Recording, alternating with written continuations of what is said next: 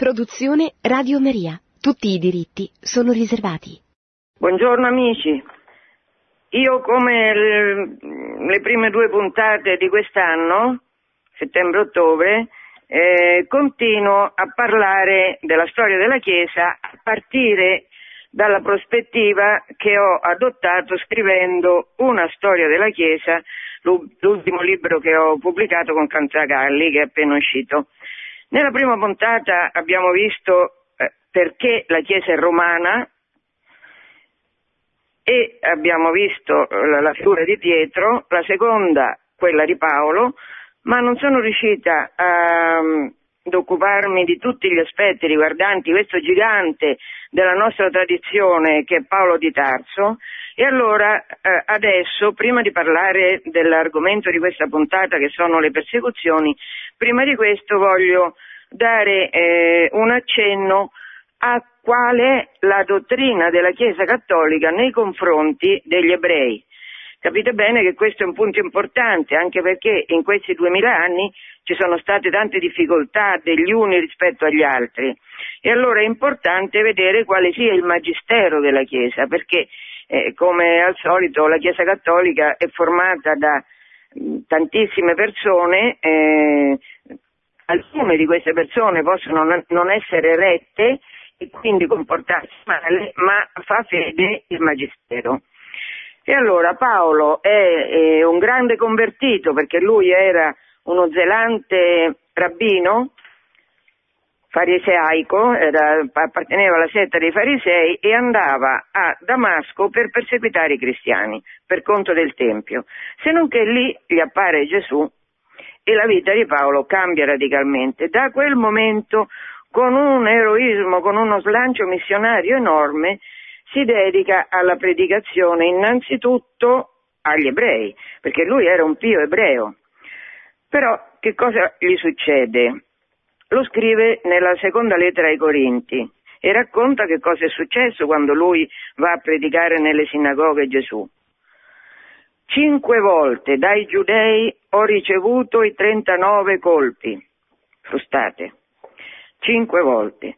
Tre volte sono stato battuto con le verghe, una volta sono stato lapidato e l'hanno lasciato, pensavano morto, poi Paolo non era morto, ma insomma l'hanno lapidato.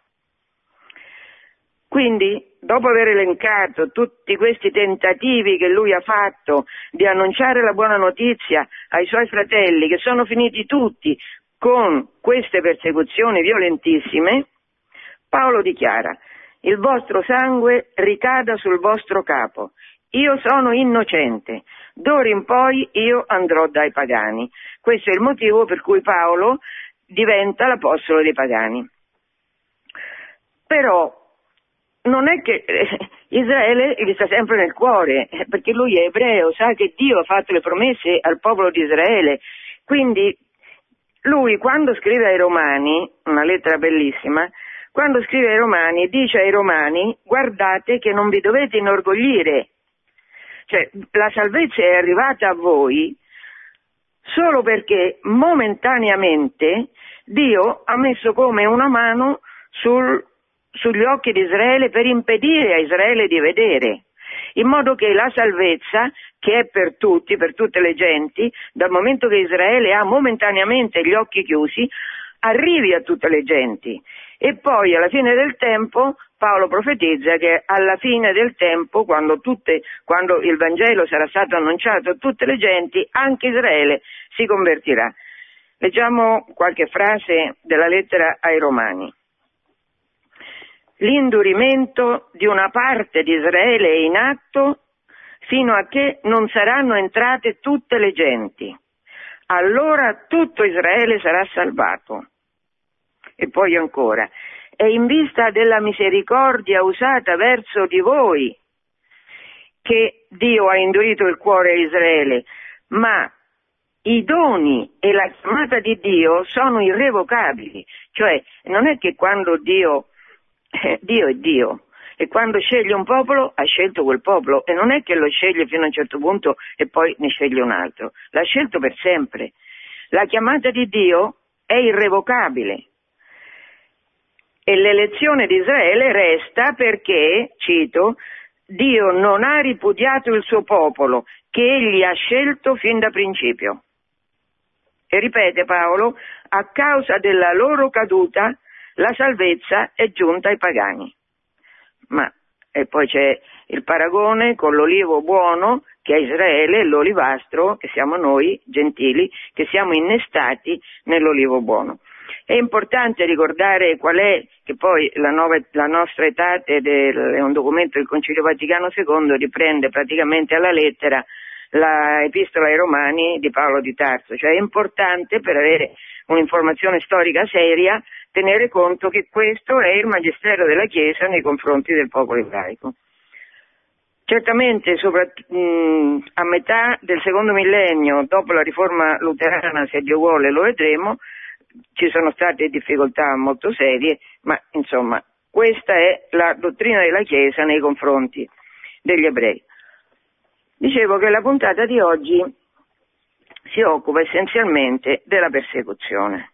I cristiani sono perseguitati e questo non è eh, diciamo, una novità per i discepoli di Cristo, perché Gesù lo dice con grande chiarezza. Capitolo quindicesimo del Vangelo di Giovanni dice un servo non è più grande del padrone, se hanno perseguitato me, perseguiteranno anche voi.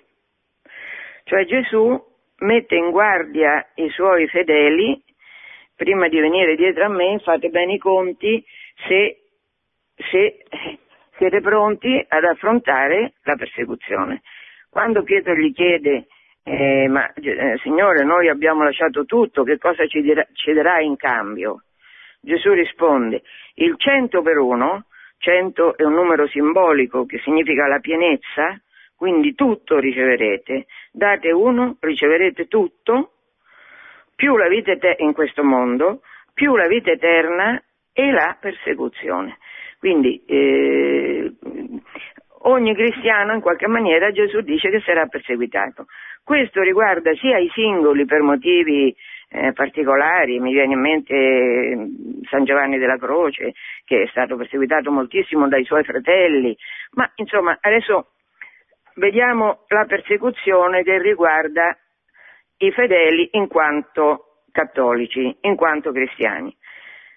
Cominciano le persecuzioni da parte giudaica, abbiamo visto, beh, Gesù è stato condannato alla croce perché gli ebrei hanno voluto così e poi dopo è stato ammazzato Stefano, il primo diacono, il primo martire, diacono Stefano, e Paolo è stato uno degli artefici eh, lo racconta il libro degli atti, del, dell'uccisione per lapidazione di Stefano, poi Giacomo, il fratello di Giovanni, Giacomo il maggiore, quindi la persecuzione comincia da parte giudaica nei confronti della Chiesa, perché gli ebrei non possono accettare questa che ai loro occhi è un'eresia in qualche modo immonda, perché rende Dio, rende Dio un uomo che è finito in croce. E questo contrasta con tutta la lettera del Vecchio Testamento che profetizza al contrario non la croce ma il trionfo, la giustizia, il regno. Infatti è molto interessante che Gesù annuncerà il regno, con me è venuto il regno. Eh, però è un regno che è diverso da quello che veniva inteso in senso temporale, materiale. La persecuzione comincia da parte ebraica e continua da parte pagana in situazioni particolari, per esempio a Efeso, da dove Paolo viene cacciato, perché Efeso era una città ricchissima, molto colta, un centro importante e Efeso era conosciuta anche per essere la sede della divinità Artemide che veniva adorata con eh, feste solenni, c'era un tempio meraviglioso dedicato a Artemide se non che eh, la predicazione di Paolo a Efeso ha successo. Quindi tanta gente si allontana da Artemide e abbraccia la predicazione cristiana e abbraccia il cristianesimo. Che succede? Sapete che quando c'è un grande santuario, questo vale anche per noi, che ne so, Assisi oppure San Giovanni Rotondo, quando c'è un grande santuario che attira tanti pellegrinaggi, tanti fedeli, c'è tutto un giro economico eh, piuttosto prosperoso. In particolare c'erano eh, gli, degli artigiani che facevano le statuine di Artemide e, e, e che vendevano queste statuine e, e guadagnavano bene. Questi quando vedono il pericolo di, lasci- di, perdere il lavoro, in qualche maniera, e sicuramente di perdere i soldi, di diventare più poveri, istigano la popolazione a cacciare questi disgraziati che vanno predicando Cristo. E questo lo racconta il libro degli Atti. Al grido di grande è l'Artemide degli Efesini, a questo grido Paolo e, e, e i compagni di Paolo vengono cacciati. Quindi queste sono le prime forme di persecuzione che come cristiani incontrano i fedeli e, e dopo però c'è eh, la persecuzione seria, terribile persecuzione che durerà tre secoli, che è la persecuzione dell'impero. Prima di, però qua il piano è completamente diverso perché se nel caso dei pagani dei gentili efesini la motivazione della persecuzione è economica, se nel caso degli ebrei la motivazione della persecuzione è legata a un popolo particolare, quello ebraico, e quindi è di tipo religioso che difende la retta dottrina della fede, secondo loro, la persecuzione romana è certamente una cosa diversa, perché Roma, che governava un impero immenso, L'anima di questo impero era la legge, questo impero era tenuto diciamo, sotto controllo non solo dalla forza, ma dalla forza esercitata in nome della legge. Quindi quando la persecuzione investe il mondo romano, che è un mondo universale, dicevo nella prima puntata che certamente il, eh, la Chiesa è romana perché solo Roma è il mondo, è un impero universale, qua non devono essere in discussione motivazioni legate a un popolo particolare oppure a un tempio particolare, ma deve essere messa in gioco la legge. Quindi la motivazione delle persecuzioni deve valere in tutto l'impero ed essere una motivazione che ottempera alla legge. Prima di vedere questo aspetto però chiediamoci se la scrittura ha da darci qualche aiuto per capire come mai Gesù ha detto che la persecuzione accompagnerà sempre i cristiani, come mai. C'è un libro meraviglioso che è il libro della Sapienza, che è proprio un libro, un condensato di sapienza. E in questo libro si dice, si profetizza di Gesù e si profetizza della morte di Gesù, della morte del giusto, perché il giusto è perseguitato. Così, scrivono, così dicono gli empi e così la sapienza racconta che dicono gli empi. Tendiamo insidie al giusto perché c'è di imbarazzo, cioè ci dà fastidio, il giusto ci dà fastidio, certo. Quando in una società corrotta c'è qualcuno che brilla per la sua amorevolezza, per la sua mh, obbedienza ai comandamenti divini, per il suo amare il prossimo, quando questo qualcuno brilla perché non ruba, perché è diverso dagli altri, gli altri implicitamente si sentono interrogati, non solo interrogati, ma anche giudicati dalla presenza di questo, di questo marziano in mezzo a loro. E quindi qual è la soluzione più ovvia? Beh, lo eliminiamo lo ammazziamo in modo che smetterà implicitamente di condannarci. Anche se giusto non pronuncia nessuna condanna, come Gesù non ha pronunciato nessuna condanna, la sua sola esistenza è uno scandalo per i corrotti, quali siamo tutti. Scrive la Sapienza. Tendiamo insidia al giusto perché c'è di imbarazzo ed è contrario alle nostre azioni. Ci rimprovera per le trasgressioni della legge è diventato per noi una condanna dei nostri sentimenti. C'è insopportabile solo al vederlo, perché la sua vita è diversa da quella degli altri. Ecco la motivazione fondamentale che la sapienza individua per l'origine della persecuzione, perché la vita dei giusti, la vita dei cristiani è diversa da quella degli altri e gli altri non sopportano di essere indirettamente condannati da questi uomini che vivono in pace e secondo Dio. L'insegnamento della sapienza è ripreso da Pietro, che nella sua lettera eh, scrive la stessa cosa.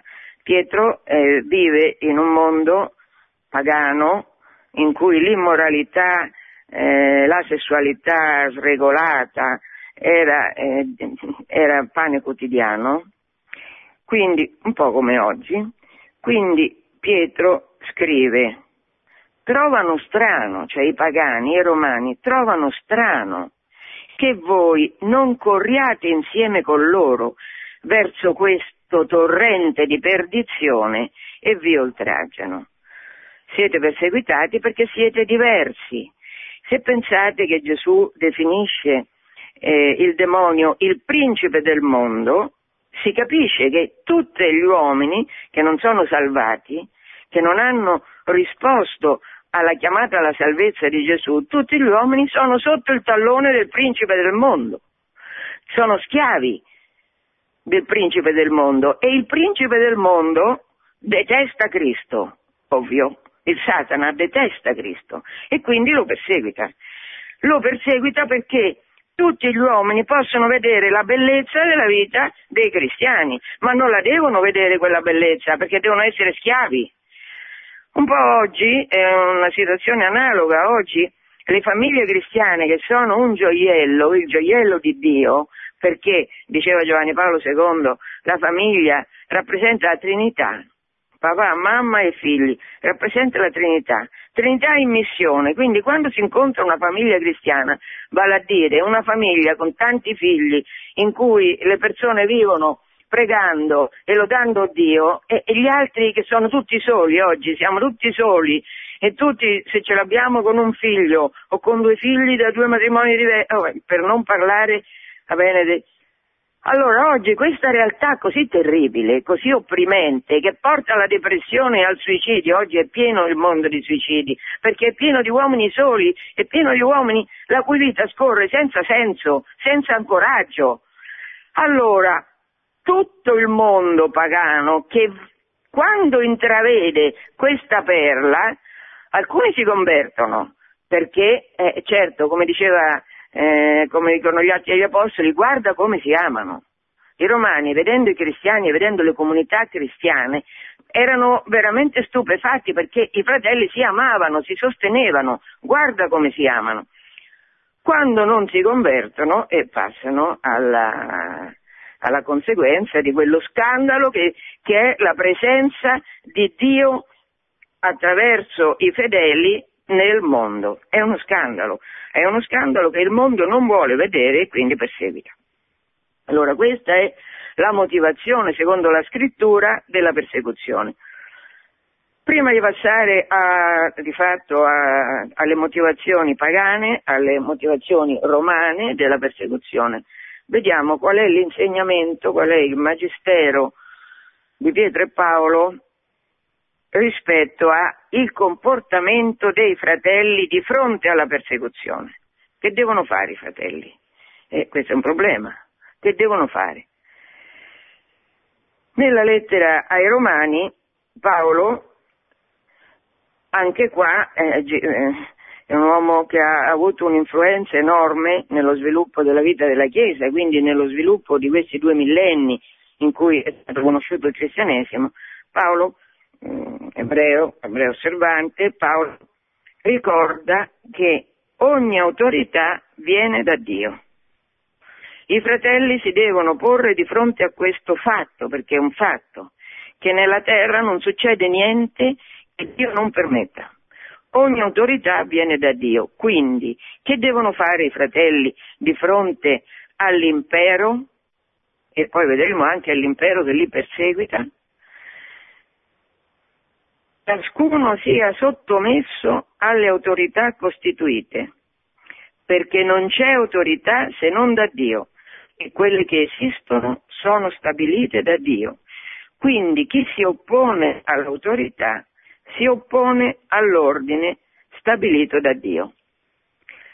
I romani dicevano, c'era una frase che in qualche modo era significativa del, dell'impero romano, unicuique suum, cioè a ciascuno il suo. Paolo riprende implicitamente questa frase e scrive rendete a ciascuno ciò che gli è dovuto, a chi il tributo il tributo, a chi le tasse le tasse, a chi timore il timore, a chi rispetto il rispetto.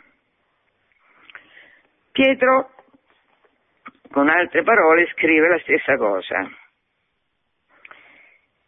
Scrive Pietro, i governanti non sono da temere quando si fa il bene, ma quando si fa il male.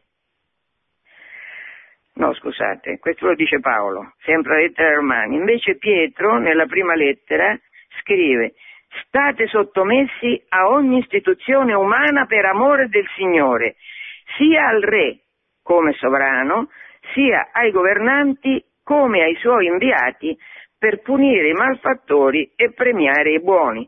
Cioè sia Paolo che Pietro dicono che l'autorità viene da Dio, quindi bisogna avere rispetto, obbedienza per i governanti, perché i governanti sono messi da Dio per premiare i buoni e punire i malvagi. Eh, il problema si pone che non sempre i governanti premiano i buoni e puniscono i malvagi no? Sappiamo, la stessa persecuzione è stata una cosa abominevole. Allora, quando i governanti sono perfidi, sia Paolo che Pietro muoiono sotto Nerone, che era un, un mostro, quando i governanti sono malvagi, che cosa devono fare i cristiani?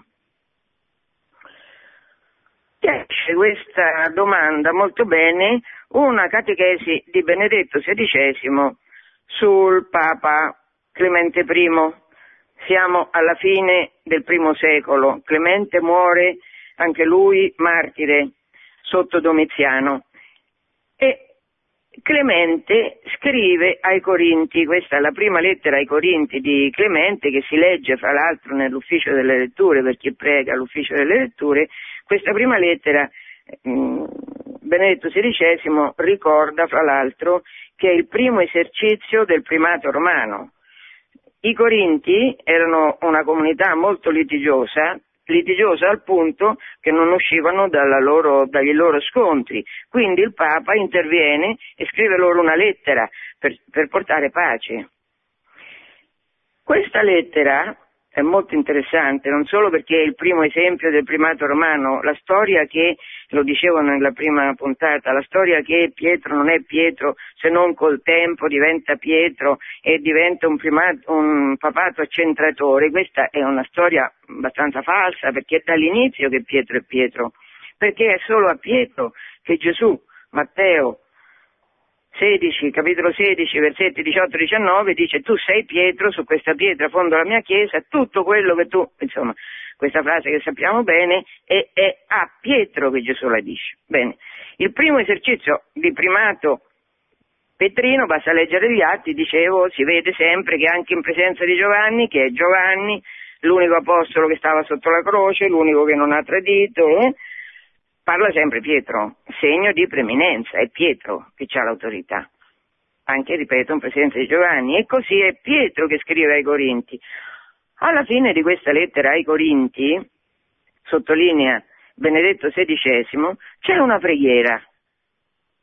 Questa preghiera, fra le altre cose, comprende un'invocazione a favore delle istituzioni politiche, cioè a favore di quell'impero che ha già cominciato da una quarantina d'anni a perseguitare i cristiani in modo spaventoso.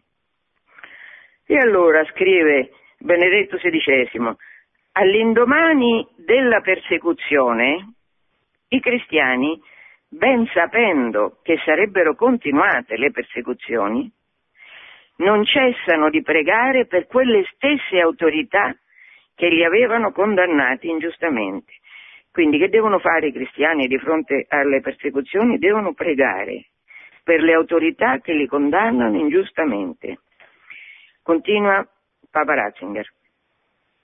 Il motivo è anzitutto di ordine cristologico. Bisogna pregare per i persecutori come fece Gesù sulla croce. Padre, perdona loro perché non sanno quello che fanno. Così dice, noi, anche noi perseguitati, dobbiamo pregare per quelli che ci perseguitano. Perché? Perché Gesù ha fatto così, se noi siamo cristiani, anche noi dobbiamo fare così. Continua Papa Ratzinger, ma questa preghiera contiene un insegnamento che guida lungo i secoli l'atteggiamento dei cristiani di fronte alla politica e allo Stato. Questo è un punto molto interessante che sottolinea Benedetto XVI, che scrive Pregando per le autorità, Clemente riconosce la legittimità delle istituzioni politiche nell'ordine stabilito da Dio, cioè riconosce che l'autorità viene da Dio e riconosce che il potere imperiale è, è legittimo, cioè non si ribella al potere legittimo. I, I cristiani non si ribellano al potere legittimo, certamente. Continua, nello stesso tempo, quindi, riconosce legittimità alle istituzioni politiche come volute da Dio, nello stesso tempo Clemente manifesta la preoccupazione che le autorità siano docili a Dio e, cito, esercitino il potere che Dio ha dato loro nella pace e nella mansuetudine, con pietà. Cesare non è tutto, scrive Benedetto XVI, Cesare non è tutto. Emerge un'altra sovranità, la cui origine ed essenza non sono di questo mondo, ma di lassù. È quella della verità, la sovranità della verità, che vanta anche lei nei confronti dello Stato il diritto di essere ascoltata. Che sta dicendo Ratzinger? Sta dicendo che nella lettera a Clemente, nella preghiera che chiude questa lettera ai fratelli di Corinto, c'è una preghiera, la preghiera che Clemente fa anche per gli imperatori, cioè per le autorità costituite. Se è vero che Clemente fa questa preghiera per gli imperatori, è vero anche che il Papa ricorda agli imperatori che c'è, che esiste non solo la legge dettata da loro, dettata dal Senato e l'imperatore romano, che è l'unica vera, esiste anche un'altra verità, che è superiore a quella dell'impero. Questa è la verità di Dio. È evidente quindi che i cristiani devono obbedire, certamente, perché ogni autorità viene da Dio, devono obbedire alle leggi dell'impero, devono pagare le tasse, ma se questa autorità è tanto perversa che non tiene conto della verità rivelata, che non tiene conto dell'esistenza di Dio e dei giusti eh, diritti di Dio, questi li ricordava spesso Giovanni Paolo II, se non tiene conto di questo, queste autorità pagane devono sapere che eccedono nella, ehm, nelle, nel voler far coincidere il potere che hanno come totalitario con la loro volontà, eccedono perché vanno contro la volontà precisa di Dio. Allora, i cristiani devono sì avere obbedienza alle autorità, ma prima di tutto devono avere obbedienza a Dio. E questo è il magistero della Chiesa che rende per la prima volta nella storia, perché la Chiesa è veramente, il Magistero di Cristo è veramente una rivoluzione enorme, per la prima volta nella storia viene fondata la necessità dell'autonomia del potere spirituale rispetto a quello temporale. Infatti Gesù dirà, quando tentano di metterlo, eh, di prenderlo in castagna, dirà date a Cesare quello che è di Cesare e a Dio quello che è di Dio. Questo è il fondamento della separazione dei poteri, fondamento che Clemente ricorda implicitamente nella preghiera che fa alla fine della lettera ai Corinti e che Papa Ratzinger così, così magistralmente come sempre fa, che è un, un grandissimo intellettuale, Papa Ratzinger, ricorda che i cristiani debbono fare. Cioè, bisogna obbedire all'autorità, ma in primo luogo c'è l'obbedienza a Dio, cioè i cristiani sono liberi.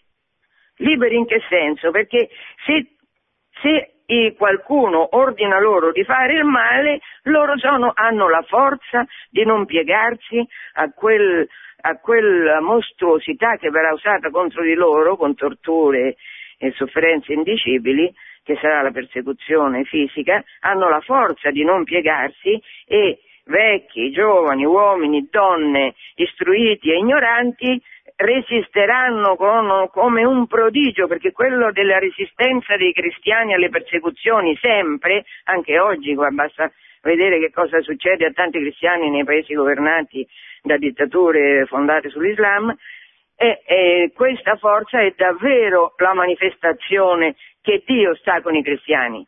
Quando Gesù appare a Paolo gli dice Paolo, Paolo, perché mi perseguiti? E così, chi sei Signore? chi sei Signore? I, eh, siamo noi cristiani, se siamo cristiani, che abbiamo la Trinità in qualche modo con noi, quindi la paura che ci vuole fare Satana con, eh, con, le persecuzioni è vinta dalla fede in Cristo. Facciamo un'interruzione musicale.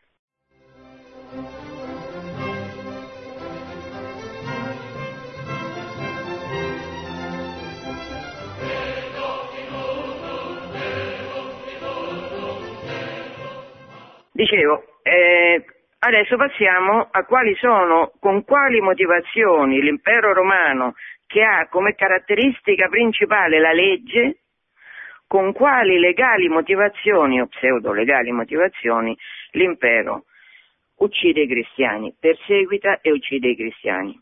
Ne parla, uh, la prima persecuzione è sotto Nerone, di questa Tacito, che è uno storico molto bravo, vissuto nella seconda metà del primo secolo, di questa Tacito parla negli annali. E Tacito, gli annali sono i libri che lui scrive, i libri di storia che lui scrive, e Tacito è l'unica fonte che abbiamo, romana, che lega la prima persecuzione anticristiana sotto Nerone all'incendio che Nerone aveva eh, fatto scoppiare a Roma con l'intenzione di ricostruirla più bella.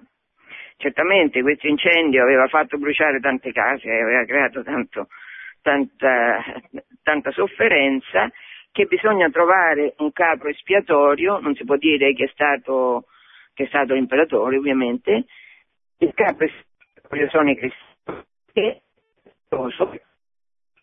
che come capro espiatorio. Di questo parla Tacito chiaramente e dice che i cristiani sono colpevoli di flagizia, cioè sono colpevoli di crimini. Quindi il, l'impero romano si scaglia contro i cristiani come criminali. E quali sono i crimini che vengono imputati ai cristiani? Tacito dice che sono l'infanticidio e l'incesto. Pensate, l'incesto. Perché l'incesto? Perché fra di loro si chiamano fratelli, quindi sono incestuosi. L'infanticidio, che, in che senso sono, siamo infanticidi? Nel senso che si credeva che l'Eucaristia fosse un banchetto di carne umana. Questo è il mio corpo, un banchetto di carne umana.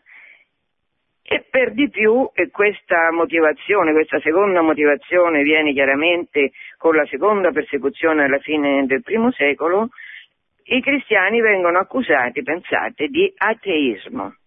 Allora, la popolazione pagana è abituata a disprezzare i cristiani e certo la radice di, questa, di, di questo disprezzo è l'abbiamo vista nel libro della Sapienza e nella seconda lettera di Pietro, vivono diversamente non fanno, non hanno gli stessi comportamenti depravati degli altri, quindi su di loro si eh, concentrano le calunnie, ah, sono incestuosi, ah, sono infanticidi. Allora, la popolazione pagana all'inizio, quando la Chiesa è molto piccola e, e non è conosciuta per la sua reale, eh, diciamo, natura, la popolazione pagana circonda i cristiani di disprezzo dovuto a queste cause. Quello dell'ateismo sono empi perché atei. E poi Tacito dirà sono odiatori del genere umano. Questa espressione veniva usata anche per gli ebrei, odiatori del genere umano. Che vuol dire? Vuol dire che vivendo diversamente da come eh, vivono tutti e in particolare rifiutandosi di considerare Dio l'imperatore, quindi di dare incenso alla statua di Cesare, dare l'incenso è un atto che, si, che significa che tu stai dando l'incenso a quella statua perché quello rappresenta Dio. Ma in che senso i romani ritenevano che le statue, che gli imperatori fossero divinità? A parte che non tutti gli imperatori hanno voluto avere onori eh, come Dio, ma in che senso? Nel senso che Roma era una realtà talmente grande, talmente gigantesca, talmente in un certo senso meravigliosa, perché in un certo senso era anche così, che i romani che vivevano sotto questo impero che consentiva loro di vivere in pace, di parlare tutti la stessa lingua in questo posto immenso, di girare liberamente facendo i loro traffici, le loro varie attività liberamente, che consentivano di vivere ne, nelle varie città, una più bella dell'altra, tutte costruite secondo lo stesso parametro di bellezza, perché la bellezza e, e di cultura sono importanti, che tutte le città avevano terme, tutte le città avevano eh, spazi pubblici dove si poteva parlare, scambiare eh, teatri. Quindi i romani erano convinti che questo loro, che in Roma, che permetteva loro di vivere così bene, certamente soprattutto rispetto a come vivevano gli altri popoli circostanti, vivevano i romani non c'è dubbio bene, allora loro pensavano che questa Roma e che chi chi rappresentava Roma, cioè l'imperatore, andasse in qualche maniera adorato come Dio, perché veramente loro dovevano tutto a Roma. E quindi in questo senso per loro era importante riconoscere che, loro, che in quel periodo, in quei periodi, la ricchezza della popolazione derivava anche il lusso della popolazione, anche la vita, certamente questo non riguardava gli schiavi, ovvio, no? Però eh, molte persone, una grande parte de, de, della popolazione viveva bene. Allora loro ritenevano impensabile che solo uno che odiava il genere umano, solo uno che odiava gli uomini poteva dire di dare l'altra guancia, poteva non dare l'incenso a Cesare. Ma come? Cesare è quello che ci fa vivere così bene e noi non gli diamo l'incenso? Siamo empi se non gli diamo l'incenso e siamo atei. Roma, a Roma c'erano, come anche in Grecia, c'erano templi per tutte le divinità, perché il popolo romano era molto religioso e teneva l'appoggio degli dei e mano a mano che andava conquistando altre popolazioni portava a Roma il culto dei rispettivi dei le cui popolazioni erano state conquistate. A Roma c'era anche è rimasto ancora oggi quell'edificio enorme, bellissimo, che si chiama Pantheon, cioè eh, un luogo dove si possono adorare tutti gli dei, anche quelli che malauguratamente dovessero scappare, di cui noi non, non dovessimo conoscere il nome, pensavano i romani, perché loro sapevano benissimo che era per volontà di Dio che loro erano grandi. I cristiani che non riconoscono questo impianto politeista, anzi che dicono che la verità è una, questi cristiani eh, eh, fanno fuori qualsiasi comportamento ragionevole e quindi sono atei. Perché atei? Perché non si piegano a adorare i vari dei che culmina questa, questo culto culmina nel dare incenso alla statua di Cesare. Questi cristiani che sono cittadini modello, che pagano le tasse, che sono obbedienti, che fanno il servizio militare, che eppure però non danno incenso a Cesare, quindi sono empi, quindi vanno sterminati. Per salvaguardare la potenza di Roma i cristiani devono essere sterminati, perché questi minano contro, hanno un altro Dio, un Dio che non riconosce tutti quelli che loro adoravano. Questa è la radice dell'ateismo dei cristiani. E qua anche eh, Benedetto XVI ha fatto delle bellissime catechesi perché perché eh, Benedetto collega, come tutta la storia della Chiesa ha fatto, collega la religione cristiana non alla mitologia, non alla poesia, non ai, a, alle varie leggende pagane dei vari dei, ma collega, ne parleremo la prossima volta, collega l'insegnamento di Cristo alla filosofia greca, quindi alla verità, che sta su un altro piano rispetto a tutte, insomma, i cristiani sono altro, altro, altro, altro e i romani non possono accettare quest'altro questo altro, questa, questa, realtà che li mette così in discussione, quindi li circonda di, di, di disprezzo e poi li uccide. Vediamo dalla descrizione che Tacito fa del, negli annali di cosa succede nel 64 d.C. quando Nerone a uccidere una moltitudo ingens, cioè grandissimo, un grandissimo numero di cristiani, Sentiamo, leggiamo Tacito. E quando andavano alla morte, si aggiungevano loro gli scherni, cioè li beffavano i romani. Come li facevano uccidere? Si facevano dilaniare dai cani, dopo averli vestiti di pelle ferini, cioè li vestivano con le pelli di animali e poi lasciavano che i cani li sbranassero, o si inchiodavano su croci, o si dava loro fuoco perché ardessero come fiaccole notturne dopo il tramonto del sole. Questa era eh, la funzione sociale dei cristiani eh, sul rogo, li, li mettevano in modo che facessero luce, una lampada umana. Nerone, continua Tacito, aveva offerto per tale spettacolo i propri giardini e celebrava giochi nel circo, frammischiato alla plebe in abito da auriga o prendeva parte alle corse in piedi sul, cal- sul carro.